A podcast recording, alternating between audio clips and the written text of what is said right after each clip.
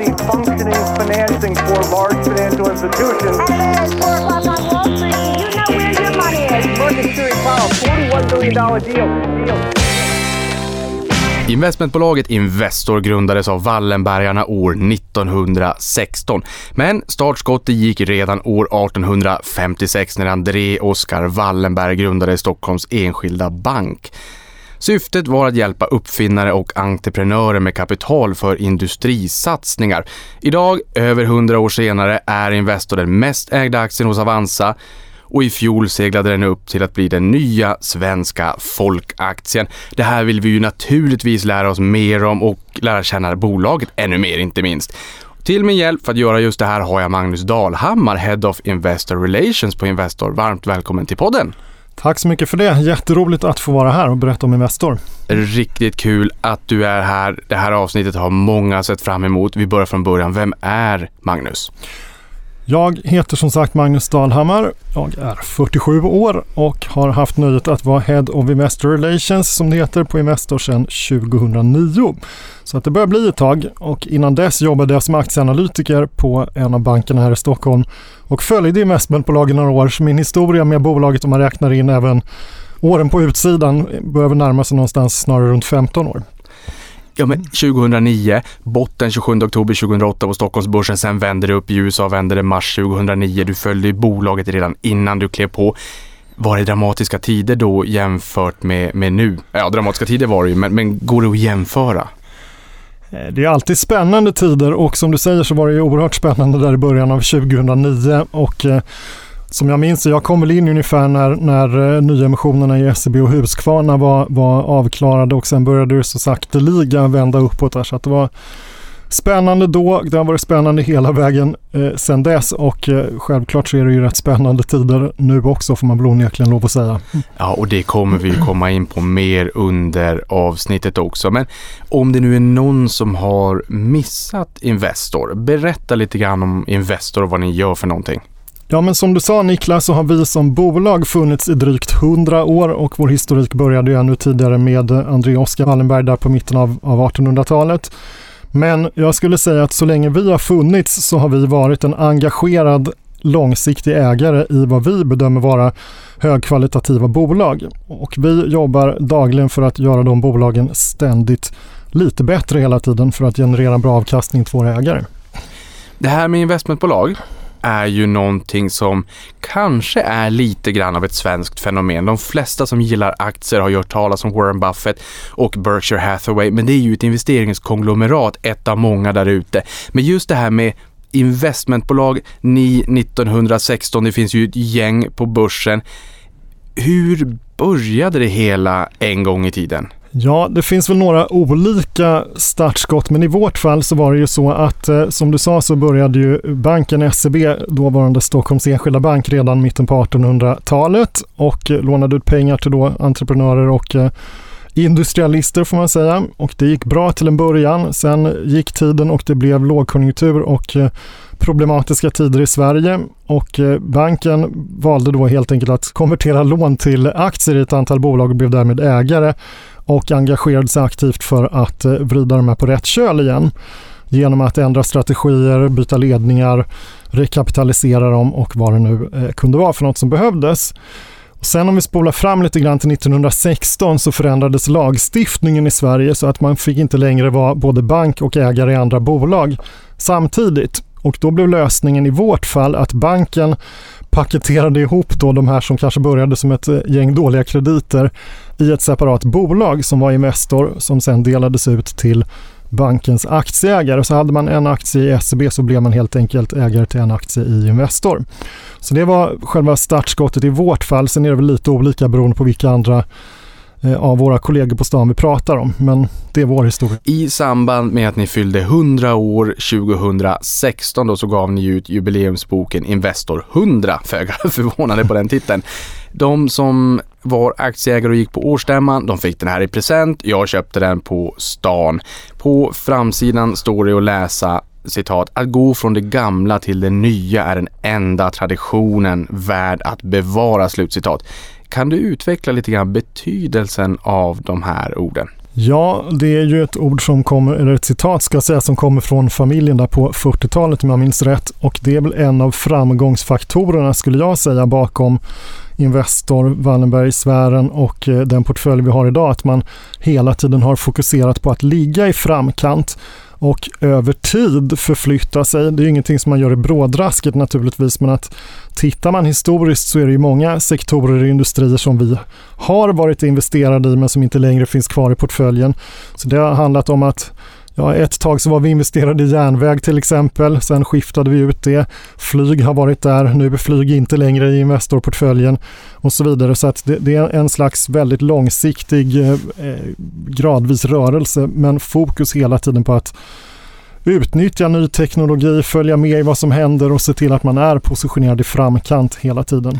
Och vad innebär det att vara positionerad i framkant hela tiden? Jag tänker mig, finns det en sannolikhet att vi får se historien återupprepa sig från SCB 1856 och när man skulle finansiera järnvägen och hela industrialiseringen, att vi nu blir beroende av järnvägen och nio, inte minst med tanke på att man lyfter upp det som ett hållbart alternativ, och vi ser även forskning och utveckling i rask takt när det kommer till elektrifierat flyg, kanske regionalt och kanske interkontinentalt. Kan vi få se att liksom historien återupprepar sig, att ni går tillbaka till gamla industrier, eller är det några andra industrier som är mer spännande framåt? Det är förstås en oerhört bra fråga och svår att svara på, men om jag ska göra ett försök så tror jag att om vi tittar strikt på Investor så har ju vi fokuserat vår portfölj på huvudsakligen 4 industrier eller branscher. Det är verkstad, det är finansiella tjänster, det är delar av teknologibranschen och det är hälsovård, medicinteknik, och jag tror att sannolikheten för att vi håller oss hyfsat nära till de här 4 huvudspåren även framåt är ganska hög.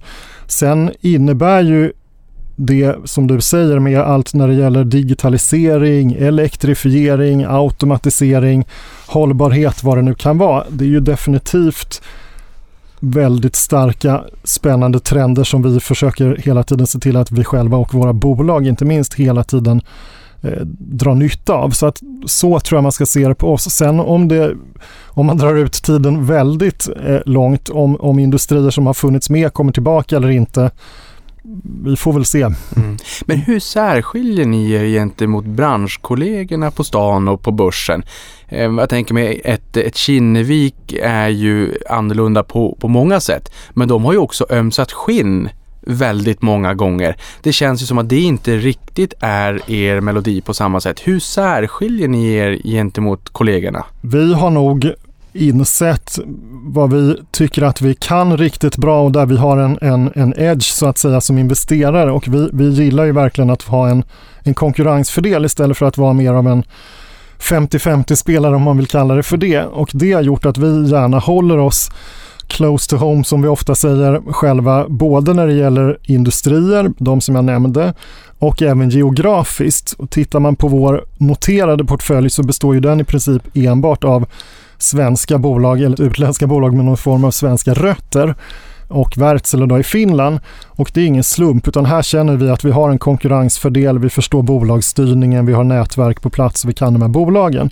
Om vi flyttar oss utanför den geografin då blir vi ganska snabbt, tror vi, mer av eller vi går åt 50-50 hållet och det är inte värt risken eller besväret tycker vi. Och på den onoterade sidan så investerar vi både i Sverige och i USA eller Nordamerika.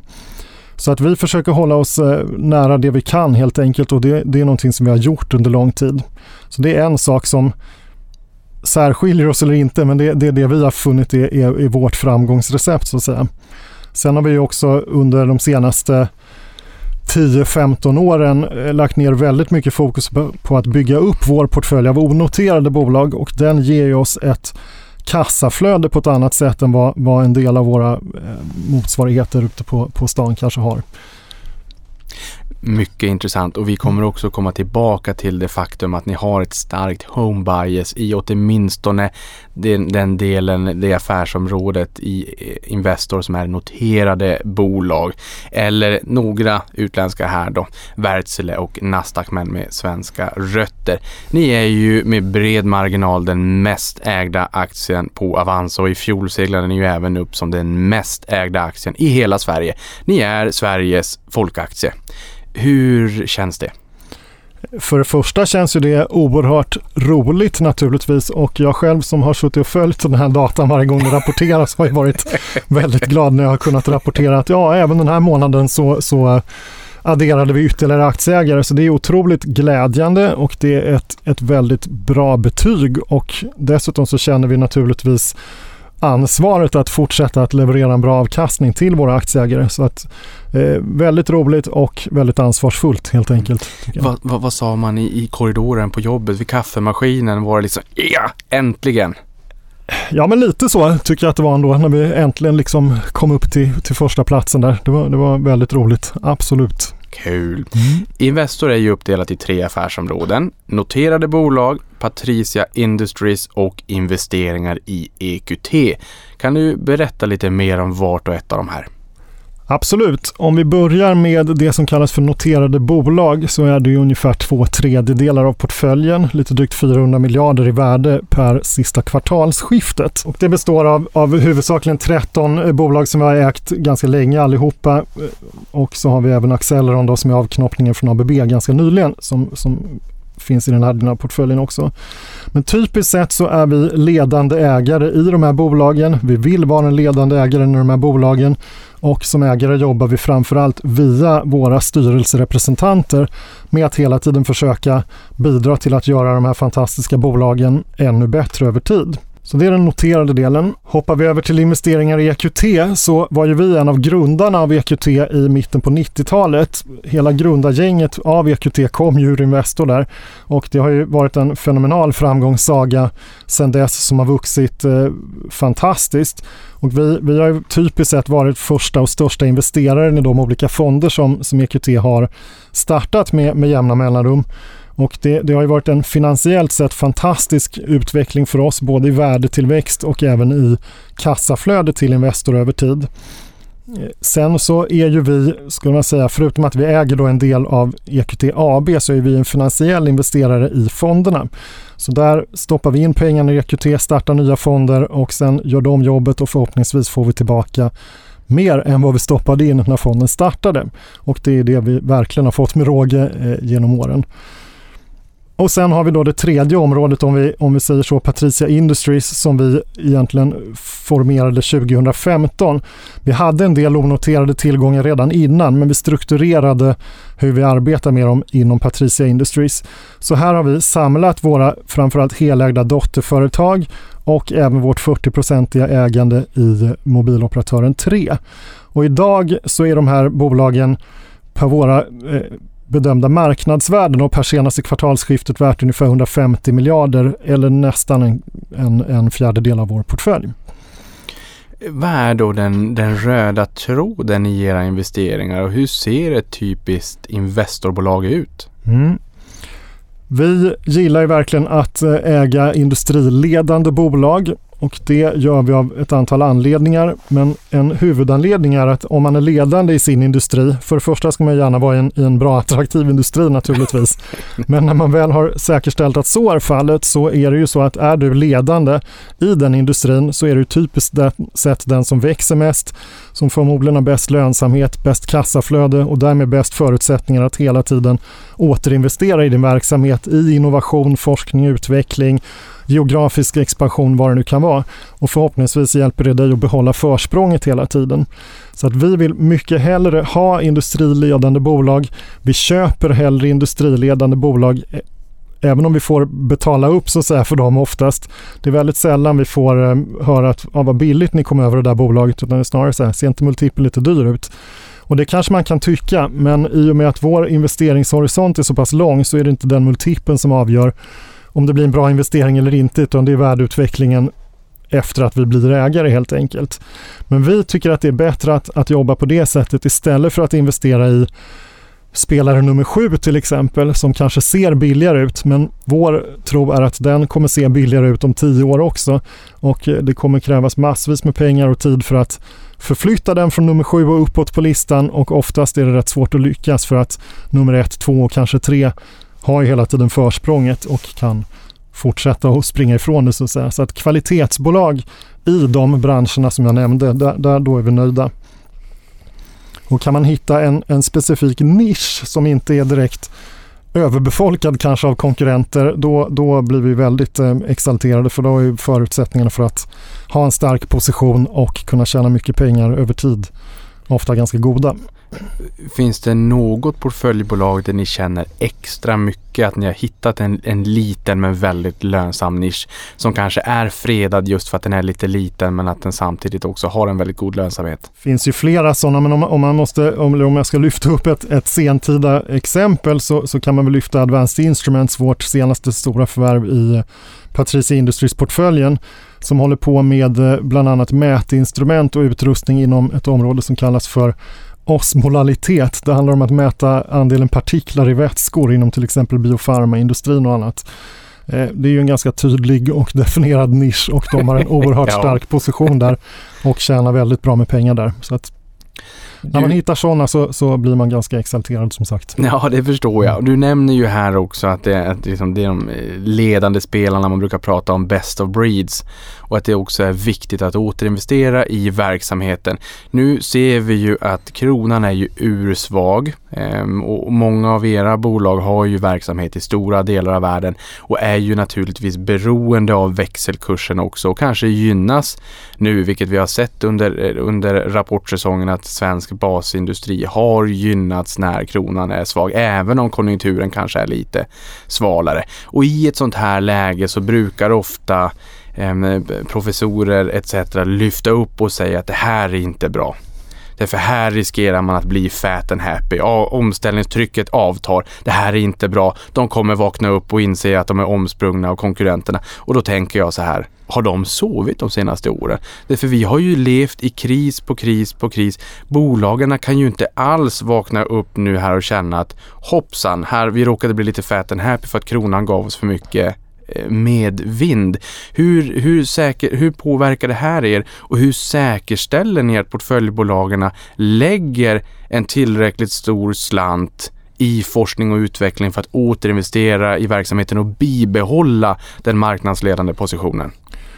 Det är en väldigt bra fråga, och jag skulle säga att det är en av de kanske absolut mest viktiga frågorna för oss som engagerad ägare, är att driva på bolagen och stödja dem, ska jag säga, för den delen i arbetet med att på samma gång fokusera på den kortsiktiga effektiviteten och konkurrenskraften och säkerställa att man är så effektiv man bara kan vara dag för dag för dag, samtidigt som man lägger ner tillräckligt med resurser på, som du säger, forskning och utveckling, innovation och så vidare, för att säkerställa att man faktiskt kan behålla sin position och förhoppningsvis stärka den ytterligare och se till att man är konkurrenskraftig även imorgon och därefter. Så det är en otroligt viktig uppgift, och jag skulle säga att våra företag generellt har varit väldigt duktiga, eller är väldigt duktiga på att göra det här. Det är ju ingen lätt uppgift naturligtvis, i synnerhet inte med tanke på hur snabbt saker och ting svänger där ute. Så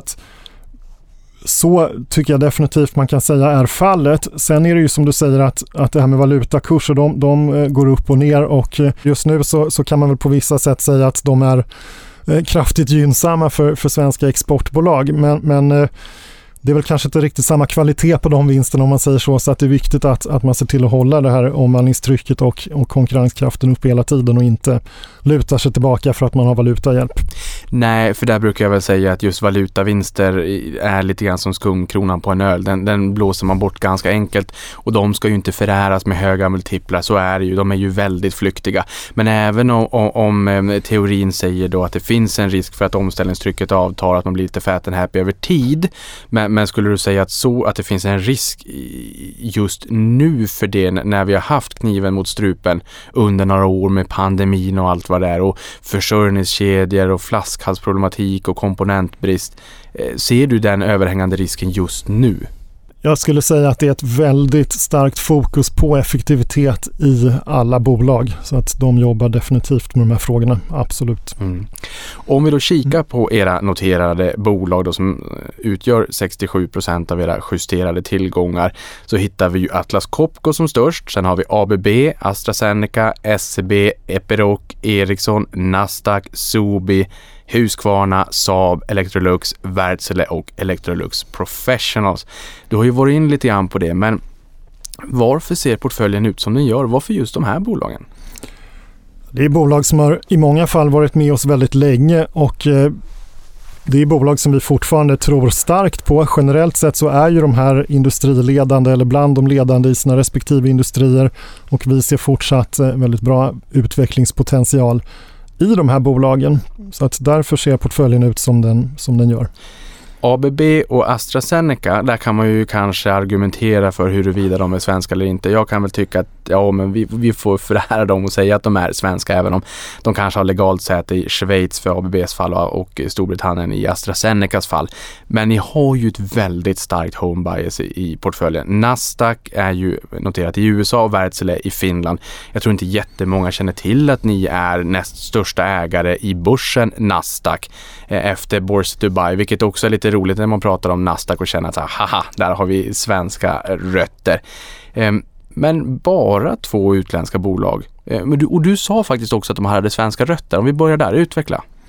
Ja, det gäller ju framförallt Nasdaq av de 2 som du nämner, och vi var ju största ägare i OMX som senare såldes till Nasdaq, och sen tyckte vi att det här bolaget, det kombinerade bolag Nasdaq och OMX, gjorde ett väldigt bra jobb med att integrera sig, och de har ju väldigt bra marknadspositioner både som börs och på teknologisidan. Så att ett par år eller några år senare så gjorde vi faktiskt comeback som ägare i det kombinerade bolaget.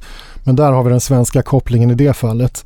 Och i fallet Wärtsilä så är det ju på andra sidan Östersjön, och vi känner väl den marknaden rätt väl också, och vi har koll på de bolagen, och därför så byggde vi en position i Wärtsilä för ett antal år sedan och blev efter ett tag största ägare där också. Ja, så man kan väl säga att om Spotify hade noterat sig på Nasdaq så hade de inte hissat schweizisk flagg, för då hade de vetat vad som är Sverige och vad som är Schweiz.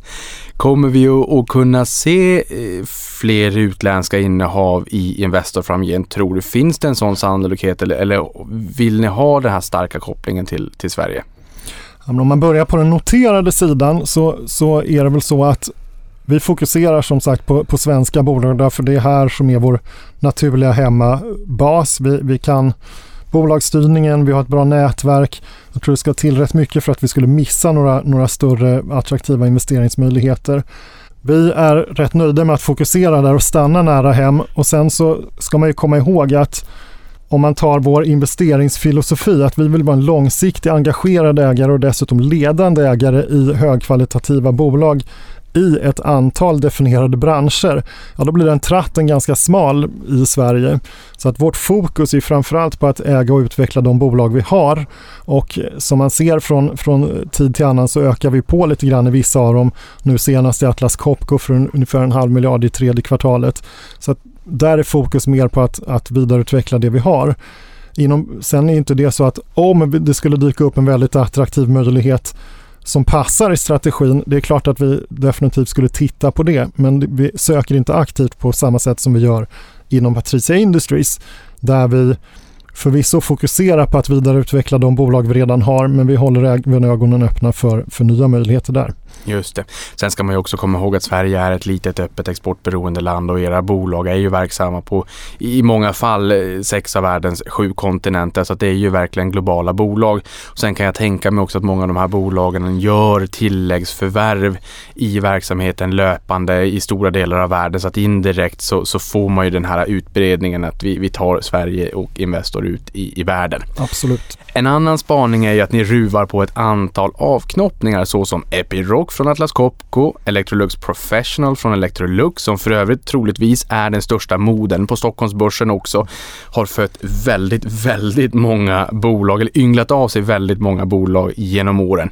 Och sen som du nämnde här i början också, Acceleron som har avknoppats från ABB. Är det en självklarhet för er att behålla avknoppningarna efter att de har särnoterats? Först och främst så är vårt fokus på att göra det som vi bedömer är bäst för bolaget, och det kan ju ibland leda till avknoppningar, och ibland kan ju aktiva beslutet vara att nej, men strukturen är bra som den är, eller det kan ju till och med vara så att man väljer att addera något ben istället för att knoppa av något. Så att det är första fokuset. Sen handlar det lite grann om att hantera det från ena fallet till det andra, om vi kommer vara fortsatt långsiktig ägare i även avknoppningen eller inte.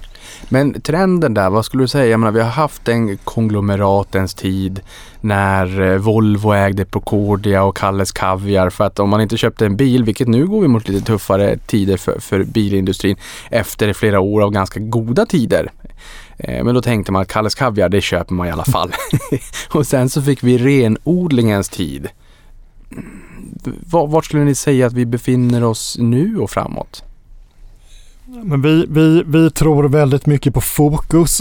Om man tittar på Atlas, Copco och Epiroc till exempel, så genom att dela upp det så blir det betydligt mer fokus på båda delarna, vilket har gynnat de två väldigt väl, får man säga, både Atlas Copco och Epiroc, och samma sak med Electrolux och Electrolux Professional och så vidare. Så att det här med konglomerat, bra fråga, men jag tror snarare kanske att det handlar om att bolag som har sitt hus i ordning och som hittar attraktiva närliggande verksamheter att addera, det kanske snarare är åt det hållet än att det blir mer som du säger, både personbilar och kaviar, utan det kanske blir grejer som ligger lite närmare varandra i inriktningen så. Det låter rimligt. Sen har vi ju Saab också, som har befunnit sig i strålkastarljuset senaste tiden efter dels det tragiska kriget i Ukraina naturligtvis, men också när fondbolag omvärderar huruvida försvarskoncerner är hållbara i den osäkra omvärld som nu tornat upp sig, inte minst Husbanken, SEBs fondbolag. Och dessutom står vi ju inför ett NATO-medlemskap nu också. Vad är er bild kring det här och hur påverkar det Saab? Alltså för det första så är ju Saab ett fantastiskt högteknologiskt företag med otroligt bra produkter. Så att där, om man börjar där så ser det ju väldigt attraktivt ut på det sättet.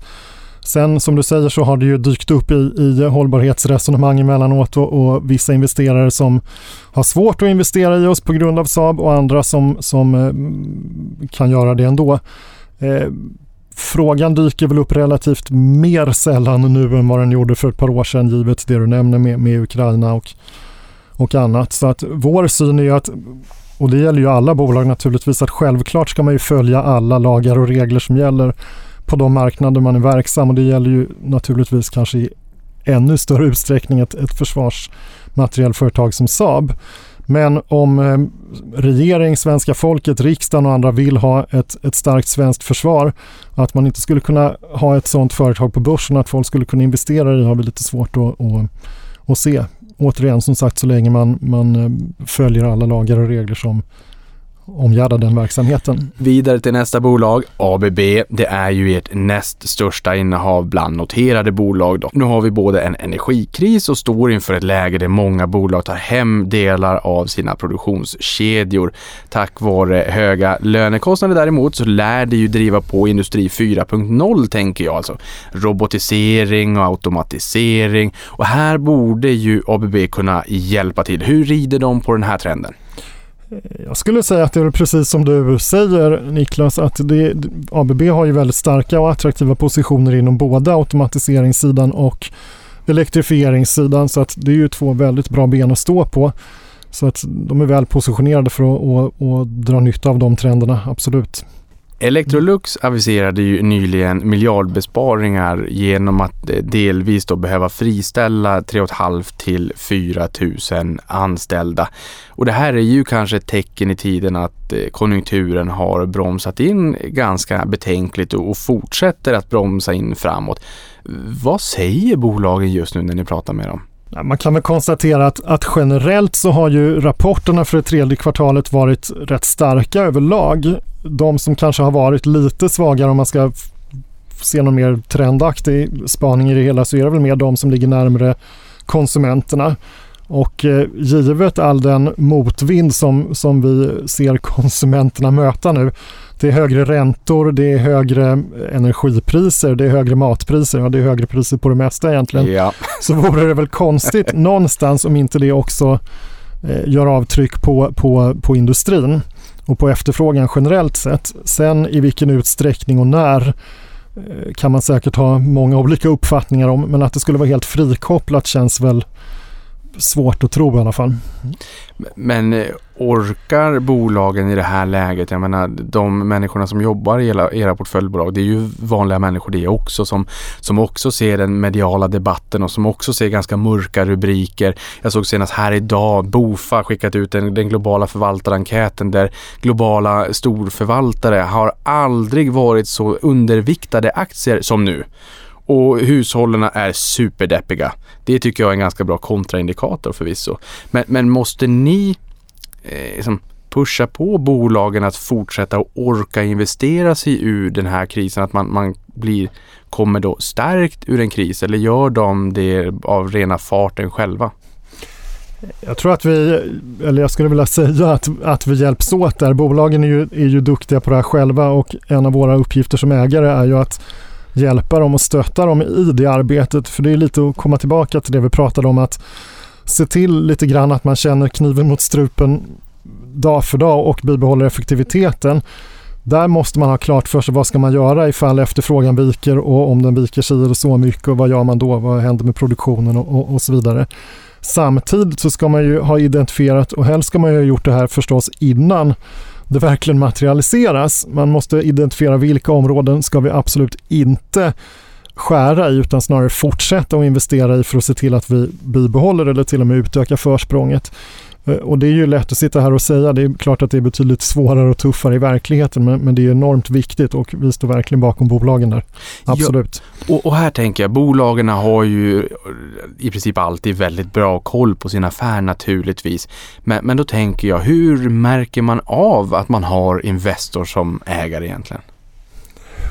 Hur märker man av Investor som ägare? Förhoppningsvis så känner man att man har en ägare som är väldigt supporterande och samtidigt krävande. Då tror jag att vi gör vårt jobb, och vi agerar ju som sagt som ägare framförallt via styrelserna, och det är en väldigt viktig uppdelning som vi har, och det är ju egentligen inte unikt för oss utan det är ju svensk bolagsstyrning, men vi som ägare jobbar via styrelserna jobbar med ledningen och sen återrapporterar ledningen.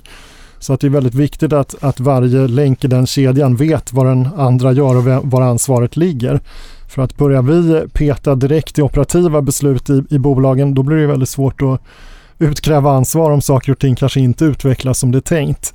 Så att det är väldigt viktigt för oss. Men förhoppningsvis så känner man att vi är långsiktiga, att vi är engagerade, att vi orkar hålla i de investeringar och framtidssatsningar som bolag gör, som kanske bolag som inte har en lika långsiktig ägare alltid klarar av att göra. Men vill ni vara största minoritetsägare, eller kan ni tänka er att vara majoritetsägare, eller hur stor position har ni ambition om att ha i ett innehav? Ja, det varierar ju lite grann, eller beror på om vi tittar på de noterade eller de privata bolagen. Och på den noterade sidan så är ju grundregeln är ju lite så att du kan inte ha så mycket mer än 30% av rösten eller kapitalet i ett listat bolag. Köper du en aktie till efter det så får du lägga bud på bolaget. Så att där finns det kanske skambud. Lite mer. Man kan lägga skambud kanske. Men där har vi väl kanske lite mer en ett naturligt tak så att säga. Men sen vill vi vara så stark ledande ägare som möjligt som det går i de bolagen. Och i vissa fall är vi redan det, och i vissa är vi inte det i dagsläget. På den onoterade sidan, där vill vi ju vara i princip helägare. Så att tittar du på bolag som Mölnlycke och Permobil, amerikanska Labori och de andra, så äger vi ju typiskt sett 90-95% eller i de krokarna tillsammans med ledningen och styrelsen, för vi gillar verkligen att man har alignment of interest som det så fint heter, så att vi drar åt samma håll allihopa. Men för att uttrycka sig lite kortare kanske man kan säga att vi vill väl vara så liksom stora och ledande som vi kan vara beroende på vad det är för typ av tillgång. Mm. I just Ericssons fall så är det ju delad vårdnad tillsammans med industrivärlden, men ni är många gånger större ägare än vad industrivärlden är. Hur fungerar det samägandet om man så säger? Nu är det ju noterat så det är väldigt många ägare i Ericsson naturligtvis. Nej, men det finns ju sådana situationer som du nämner där vi är storägare tillsammans med andra storägare, och det är ju en ganska naturlig del att prata med andra storägare i våra bolag, och det funkar bra. Sen kan det ju naturligtvis vara så att man ofta delar kanske det långsiktiga målet eller är överens om att bolaget ska. Sen kan det ju naturligtvis finnas lite olika uppfattningar om exakt hur man ska ta sig dit, men då får man ju diskutera det och komma fram till bästa framkomliga vägen helt enkelt. Just det. Vi har ju pratat om det här för en stund sedan, men är det någonting som genomsyrar er portfölj, inte minst av de noterade bolagen, så är det ju det faktum att bolagen är globala. Hur påverkas ni av den här trenden som man målar upp medialt när man pratar om deglobalisering? Det är ju, vi har ju inte sett om det är här för att stanna den trenden naturligtvis, men om det sker, hur ser ni på det här? Det är förstås en väldigt viktig fråga för väldigt många av bolagen, och de allra flesta bolag kommer ju säkert att påverkas i någon utsträckning beroende på vart utvecklingen tar vägen helt enkelt, men det är ju en fråga som är i fokus absolut och som bolagen måste förhålla sig till. Vi tror jag hoppas verkligen att det fortsätter med globalisering, frihandel och så vidare. Så att... Nu lämnar vi noterade bolag. Ja. Och sen går vi över till Patricia Industries. Här är det ju onoterat då. Till att börja med, vart kommer namnet ifrån? Det finns några olika förklaringar som jag har hört i alla fall till namnet från allra första början. Men första gången som det användes, vad jag vet, i externa sammanhang var i början på 80-talet. När Volvo hade blivit ägare i Atlas Copco och dåvarande Stora Kopparberg, och då togs beslutet att köpa tillbaks de posterna från Volvo av Investor, och då bildades ett företag, Patricia, som hade som enda syfte att genomföra det här återköpet. Och sen har det där namnet funnits i vår struktur, och när vi då satte ihop eller började bygga upp den här onoterade verksamheten så tyckte det var ett bra namn att använda, och istället för att bara kalla det för Private Holdings eller någonting sånt, så Patricia, det tillför lite kött och blodkänsla också. Det tillför lite kött och blodkänsla. Det kanske också var då som Volvo ägde Kalles Kaviar. Vem vet? För att knyta ihop påsen. Patricia Industries utgör ju 23% av era justerade tillgångar där Mölnlycke då med bred marginal är största innehavet, 11% då. Berätta mer om vi börjar med Mölnlycke. Ja, Mölnlycke är ett fantastiskt bolag, och om man förenklar lite grann så är ju den huvudsakliga eller den största verksamheten är ju avancerad sårvård, där bolaget är marknadsledande, och vi blev ägare till Mölnlycke 2007 tillsammans med en del av Morgan Stanley som vi sen köpte ut 2010, och sen dess är vi i princip enda ägare då, tillsammans då med ledning och styrelse. Så det är ett fantastiskt bolag med bra tillväxt, bra lönsamhet och väldigt starkt kassaflöde som gör då att man kan återinvestera pengar i sin egen verksamhet för att vidareutveckla den, men även distribuera kapital tillbaka till Patricia Industries som de sen kan använda då för att investera i olika bolag. Sen har vi ju Labori, Permobil, Sanova, Piab, Advanced Instruments, Bronability, Atlas Antibodies, Vectura 3 och finansiella investeringar. Berätta lite mer om övriga karameller i gottepåsen. Ja, Labori är ett amerikanskt medicinteknikbolag som gör bland annat diagnostikutrustning och engångsprodukter inom urologi, en del gastroenterologi och även mödra- och barnavård till exempel. Sanova är också ett amerikanskt bolag, en specialistdistributör av sjukvårdsprodukter. Advanced Instruments har vi varit inne på lite grann med mätinstrument för olika industrier, biofarma och annat. Permobil, världsledande tillverkare av avancerade rullstolar och näraliggande produkter. Och sen har vi också Atlas Antibodies inom antikroppar och inom biofarmaforskning till exempel. Så de utgör egentligen då medicinteknikexponeringen.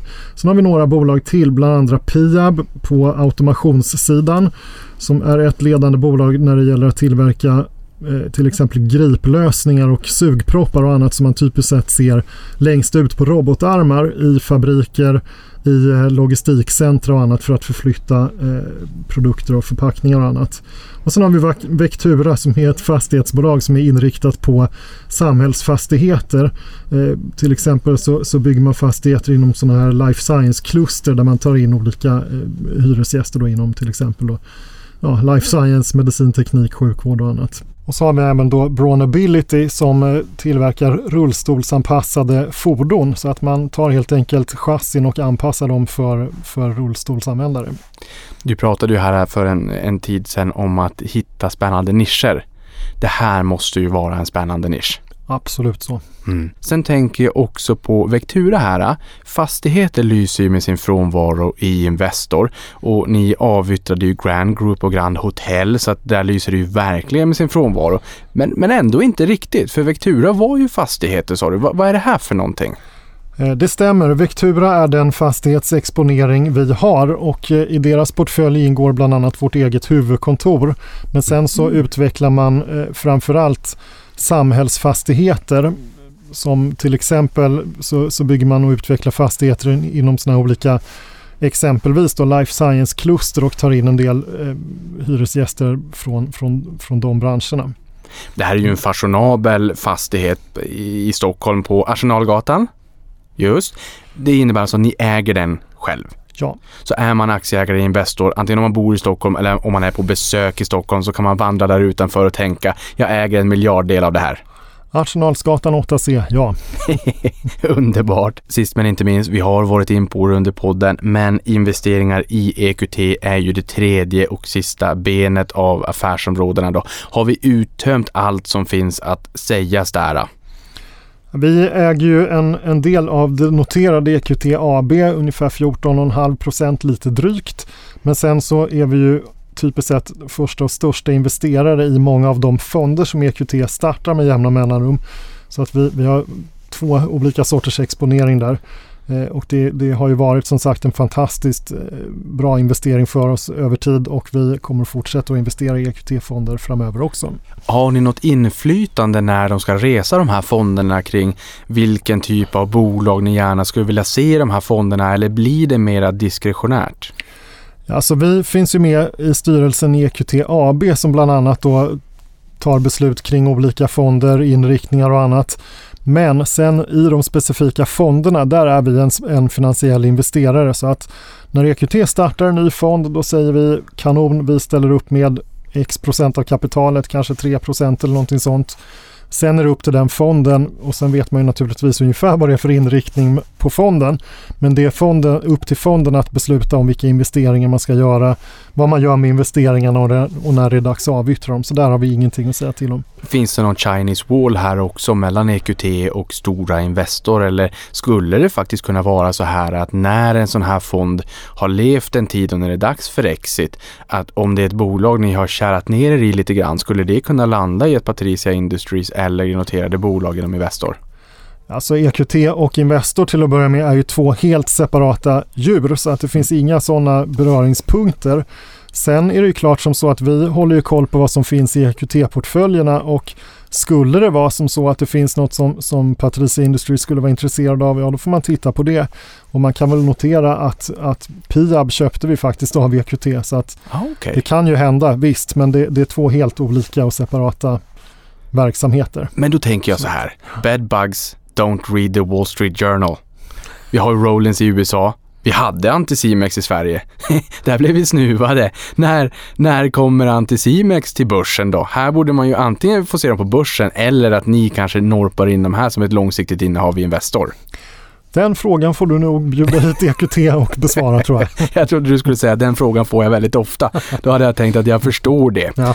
Nåväl, hur gör ni avvägningen då när ni sitter och funderar på kapitalallokering, om vi ska köpa mer i Ericsson eller Atlas som ni har gjort den senaste tiden, så att det var 1 miljard i Ericsson, 1,5 miljard i Atlas som du var in på här tidigare under podden, eller att köpa bolag till Patricia Industries, eller att slanta in en liten slant för den här nya fonden då som EQT på väg att resa. Hur gör man den avvägningen? Det är en bra fråga, och det är en fråga som vi får ganska ofta av investerare, och vi har ju egentligen ingen öronmärkning av kapitalet, utan vi kommer ju hela tiden försöka prioritera de möjligheter som vi bedömer kommer att maximera det långsiktiga värdet.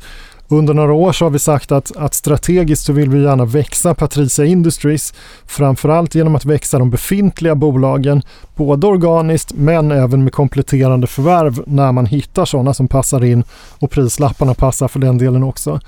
Men det är klart att vi vill öka värdet på den noterade portföljen också, och vi håller ju hela tiden koll på vad vi tycker är de fundamentala värdena på de noterade bolagen. Och ibland när vi hittar fönster i marknaden, när vi tycker att exempelvis Atlas Copco är köpvärt, så försöker vi agera på det, vilket vi gjorde då under det tredje kvartalet. Så att vi kommer att försöka gå för de möjligheterna som vi tror mest på helt enkelt. Sen vad det blir för fördelning, det får väl framtiden utvisa. Låt oss prata lite substansvärde också. Äntligen. Äntligen. Hur ska man se på substansrabatten? Den uppgår till 17% nu för stunden, och historiskt har ju många sagt att det är en viss maktrabatt, och Wallenbergarna snarast värderar makten framför att maximera aktieägarvärde. Den här frågan måste du ha fått väldigt många gånger. Jag vet att vi hade någon träff med unga aktiesparare för 10 år sedan, och då pratade du om det här.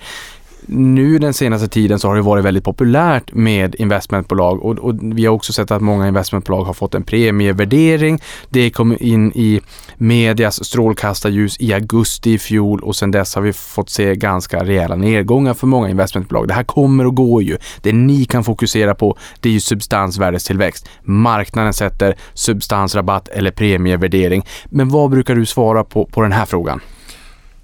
Jag skulle vilja börja med att lyfta fram att strategiskt sett så är vårt övergripande mål faktiskt att generera en attraktiv totalavkastning till våra ägare. Och det vi kan kanske kontrollera bäst är ju, som du säger, vår substansvärdestillväxt, och det är ju den vi varje dag jobbar för att se till att den ökar hela tiden, eller att substansvärdet ökar hela tiden. Men det är klart att om vi gör det och rabatten samtidigt går åt fel håll, alltså att rabatten ökar, ja då äter ju den i värsta fall upp ganska mycket av den här substansvärdesökningen, och då blir det ingen bra totalavkastning. Så att det skulle vara någon maktskäl eller något annat, det tycker jag är fel. Vi fokuserar på att generera en bra avkastning över tid. Och sen är det ju såklart så att det är marknaden som sätter rabatten, det kan inte vi göra så mycket åt. Men om vi kan lyckas åstadkomma det vi är här för att göra strategiskt, växa substansvärdet, betala en stadigt stigande utdelning och leverera på våra ESG eller våra hållbarhetsmål, då borde förhoppningsvis rabatten hålla sig mindre volatil över tid och förhoppningsvis på en lägre nivå, och då är ju en hel del vunnet förstås. Kan ni knyta näven i fickan ibland när ni tycker att marknaden är lite orättvis? Det kan nog hända kanske, absolut. Men då handlar det ju förstås om att knyta näven i fickan och bevisa att vi gör rätt saker och att vi gör dem bra. Jajamän.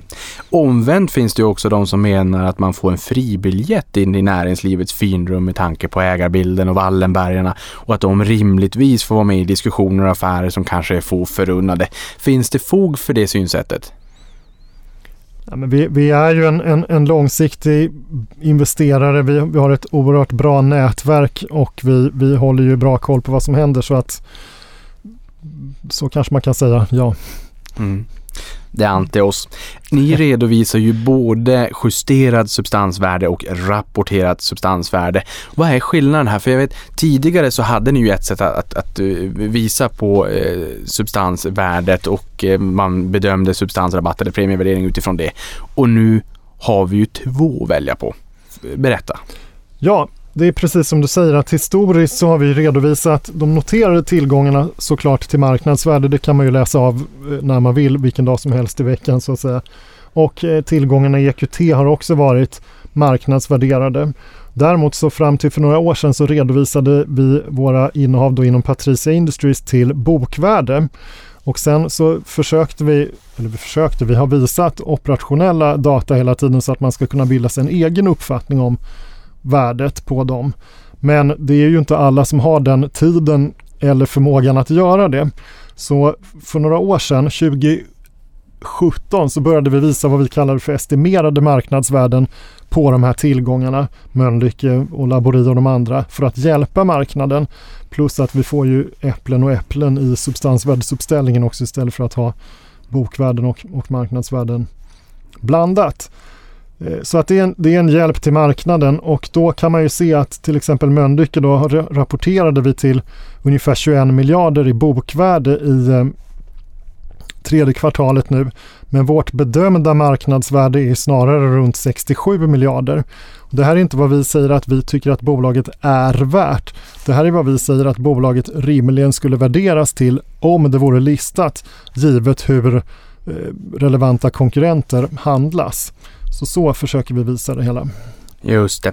Så bottom line här, när man läser i media om när de skriver om substansrabatt eller premievärdering kanske i framtiden, vilket av de här två tycker du är mest rimligt att fokusera på? Det vi kallar för den justerade substansvärdet eller justerade värden.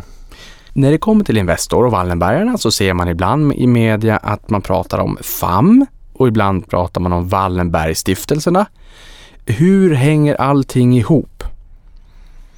Wallenbergstiftelserna är ju den verksamheten som donerar pengar till svensk forskning och utveckling, ungefär 2 miljarder kronor per år, vilket gör det till den näst största bidragsgivaren efter svenska staten. De finansierar ju en lång rad jättespännande projekt inom svensk forskning och utveckling, och det är ju precis det stiftelserna är skapade för att göra. Sen är ju FAM ett ägarbolag som hanterar en del av stiftelsernas tillgångar, och stiftelserna är ju för övrigt också då den största ägaren i Investor.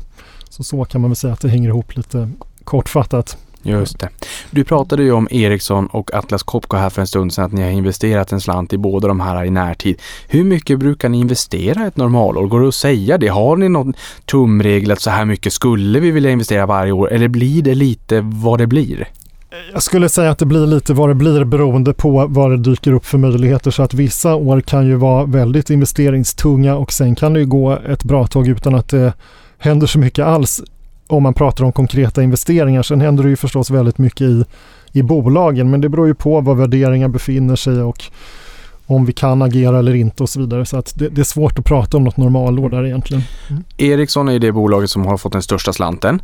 Det har ju stormat ganska mycket kring Ericsson den senaste tiden. Hur ställer sig Investor till de här turerna? Det är beklagligt att det händer, och för oss som ägare så är det ju helt klart så att det är absolut nolltolerans mot mutor, korruption och annat oetiskt affärsbeteende, så det är inget snack om den saken överhuvudtaget.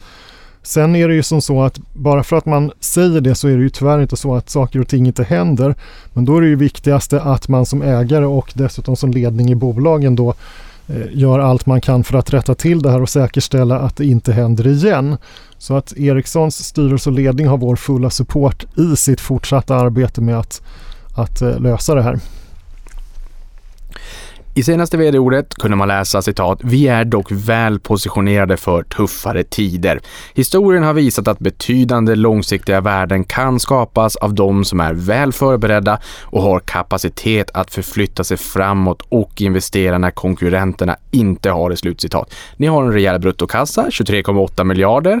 Trevligt. Hur tänker ni sätta den här i arbete? Ja, vi letar ju hela tiden efter intressanta investeringsmöjligheter, och det kan ju handla om, som vi var inne på, om det dyker upp möjligheter på den noterade sidan. Vi kommer att fortsätta att investera i EQT-fonder i takt med att de startar, och inom Patricia så är fokus framförallt på att hitta spännande tilläggsförvärv till de befintliga bolagen, och ibland så behövs det lite extra finansiering för att ro dem i hamn, och då ställer vi gärna upp med det.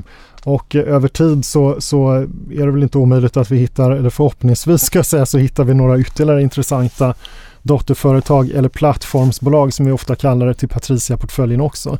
Men fördelning och när saker och ting händer och så vidare återstår att se. Det är många faktorer som ska falla på plats där helt enkelt. 23,8 miljarder, hur står det sig för att sätta det i en kontext?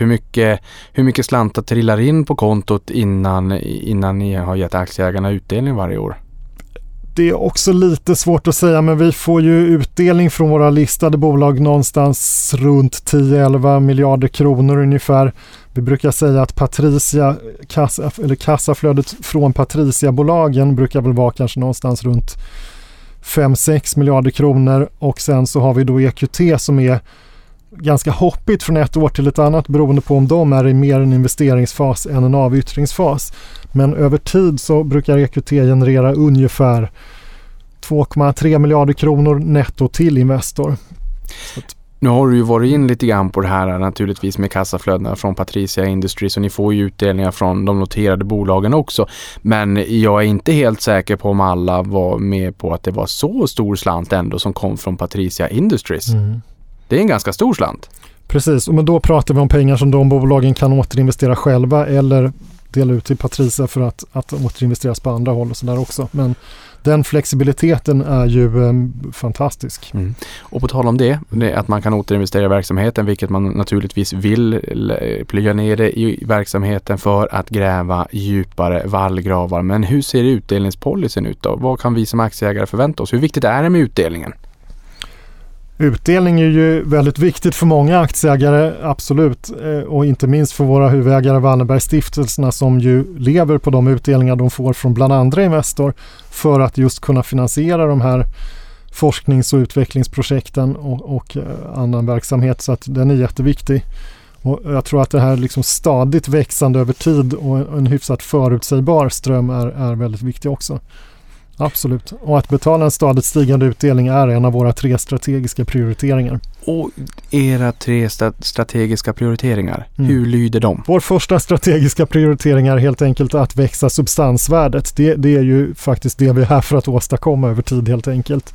Den andra är att betala en stadigt stigande utdelning över tid, och den tredje är att leverera på våra ESG-mål, det vill säga våra hållbarhetsmål. Innan ni valde att dela upp utdelningen på 2 delar då, halvårsvis utdelning, så såg man ju alltid att ni höjde 1 krona varje år då, så att säga. Men när man går från 12 till 13 och 13 till 14, då blir ju utdelningstillväxten lite mindre. Även om det är väldigt kul att det var just 1 krona varje år, symboliskt så. Ni har ingen mål om eller ambition kring nivån på utdelningstillväxt, så att säga. Alltså vårt mål är att vi ska betala en stadigt stigande utdelning. Sen vad det blir exakt i kronor och ören eller i procent från ena året till det andra, det kan nog variera lite grann. Men målet är en stadigt stigande utdelning i alla fall. Men hur ser ni på skuldsättning? Är det någonting som ni arbetar med? Absolut, och om vi börjar med Investor själva, så har ju vi en nettoskuldsättningsgrad idag på ungefär 2%, och vi har sagt att över en konjunkturcykel så ska vi ligga i spannet 0-10%, så att vi har en väldigt stark finansiell ställning på det sättet, och det innebär ju att vi har ju gott om krut för att använda om och när vi hittar attraktiva möjligheter att investera i, så ser vi på det. Sen så är ju det viktigt också förstås att bolagen har en rimlig skuldsättning så att de kan agera på de möjligheter som finns, driva den dagliga verksamheten, och sen om de är över- eller underkapitaliserade så får man ta hänsyn till det. Men skuldsättning till viss del är bra, tycker vi, för att det ger en viss disciplin och det bidrar till avkastningen förstås. Men det får inte bli så att man sitter och tittar för mycket på den istället för att fokusera på industriella möjligheter och bygga företag. Du var in lite grann på det här tidigare med hållbarhet också. Hur jobbar Investor med hållbarhet? Hållbarhet är ju otroligt viktigt, och vi är ju fullkomligt övertygade om att hållbarhet och långsiktig lönsam tillväxt går hand i hand. Så det finns absolut inget motsatsförhållande däremellan. Är man inte hållbar, då kommer man inte kunna erbjuda de bästa produkterna. Man kommer definitivt inte kunna attrahera de bästa medarbetarna heller. Och gör man inte det, då blir det ju ganska svårt att bli ledande i någon bransch överhuvudtaget. Många av våra företag ligger långt fram på det här området sedan långt tillbaka, så det är ju otroligt bra. Sen finns det alltid mycket mer kvar att göra, men det är en bra startpunkt. Så ser vi på det hela. Sen har vi från Investors håll de senaste åren fokuserat ännu mer på hållbarhet, och vi har identifierat 3 fokusområden. Affärsetik och styrning är ett, klimat och resurseffektivitet är det andra området, och sen sist men inte minst mångfald och inkludering. Det är de 3 huvudområdena som vi fokuserar på som ägare gentemot bolagen, och de vi driver vårt eget hållbarhetsarbete inom också. Det sägs ju att investmentbolag är bra nybörjaraktier och också bra aktier för alla egentligen, men kanske i stor utsträckning även för nybörjare, av den enkla anledningen att du får ju en god riskspridning genom att att köpa Investor, och Investor har ju faktiskt varit bättre än en Sverigefond eller en indexfond som följer Sverige. Ni har ju gett en avkastning på 13 274% sedan 1987, och det motsvarar en CAGR på 14,6% då, alltså en årlig genomsnittlig effektiv avkastning, vilket är mer än dubbelt upp mot de här 7% som branschen ofta pratar om, vilket ger en enorm effekt över tid, enorm med versaler. Varje procentenhet, om vi pratar om långa tidsserier, ger enorm effekt. Jag räknade på 10 miljoner och då såg jag att det var 1,4 miljarder under den här perioden, så att bara för att få en känsla för vad det gör. Hur ska ni säkerställa samma goda avkastning de kommande 35 åren? Ja, det är ju en liten enkel fråga och enkel att svara på. Men det handlar ju förstås om att hela tiden säkerställa att vi har en attraktiv portfölj av bolag som vi kan hjälpa till att göra ännu bättre hela tiden. Det handlar om att fortsätta och betala en stadigt stigande utdelning, och för att kunna göra det så handlar det om att säkerställa att det här kassaflödet som vi har pratat om fortsätter att genereras. Och det handlar ju om att bedriva vår verksamhet effektivt också och hålla koll på kostnaderna. Och våra kostnader utgör ju ungefär 10 baspunkter av vårt tillgångsvärde. Så att vara kostnadseffektiva är ju en viktig del i det hela också. Så vi kommer göra allt vi kan för att de här siffrorna ska se bra ut även framöver. Men det är en utmaning, absolut. Underbart. Och här ska vi också säga att jag hade fel i mitt exempel. Det var 1,2 miljarder, men det var fortfarande ganska mycket pengar. Och skulle man jämföra er med en fond här då, så 10 punkter, alltså 0,1 procentenheter i förvaltningskostnad, om man så säger. Kostnaden för alla er kollegor på huvudkontoret i förhållande till de tillgångarna som ni förvaltar i Investor. Vilka är de vanligaste frågorna från investerarna då som du får? De allra vanligaste frågorna som jag får av investerare, det varierar ju lite över tid, men de som ofta är där är förstås delvis rabattrelaterade. Mm. Det beror lite på var man är någonstans i världen också. Vissa fokuserar mer på rabatten, andra mer på portföljen och byggandet av företag. Och den andra är kapitalallokeringen. Hur ska vi använda vår starka finansiella ställning och flexibilitet på bästa sätt framåt? En fråga som jag har fått med mig här också som många är nyfikna på, det gäller successionsordningen framåt. Vad brukar ni säga när ni får den frågan? Succession är ju en otroligt viktig fråga nästan oavsett vilken vinkel man väljer på den och exakt vad du avser. Men det är ju en fråga vi får ofta. Vad som händer, vi talar om familjen Wallenberg, 50 generationen aktiv nu, vad kommer sen? Men tittar vi på vad vi gör som bolag så är det ju så att i våra bolag, med tanke på att vi är så långsiktiga, så är ju succession otroligt viktigt, för att vi ska inte bara leva med nuvarande styrelse och vd i bolagen, utan med nästa styrelse och vd och nästa styrelse och vd efter den.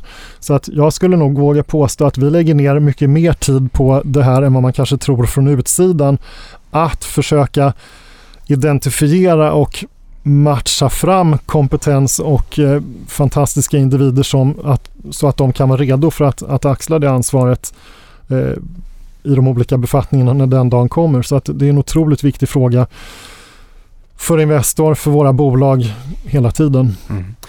Sista frågan då. Vi har ju pratat en del om Wallenbergarna och att de en gång i tiden startade embryot då till dagens Investor. Men hur ser övriga ägarbilden ut? Vår ägarbild, om vi börjar med, så är det ju nästan 530 000 aktieägare nu. De flesta av dem är ju relativt små var och en, men otroligt viktiga som vi var inne på tidigare här i podden. Var 20:e person på stan med andra ord? Ja, precis. Och det är ju oftast en väldigt lojal ägargrupp, så att vi är enormt stolta och tacksamma över den ägargruppen. Sen så har vi ju ungefär 28-29% utlandsägande. En tredjedel av den är väl amerikanska ägare, och sen har vi då Storbritannien och andra kontinentaleuropeiska ägare framförallt. Så att vi har en bra spridning på ägandet, absolut. Sen får man väl också säga, för det kanske en och annan tänkte på nu, vänta nu Niklas, det är i princip alla svenskar som har en exponering mot Investor via fondsparande också naturligtvis. Magnus, tusen tack för att du kom till podden. Det här har varit oerhört intressant att få lära sig mer om Investor. Stort tack för att vi fick komma hit. Och stort tack för att du lyssnade på det här.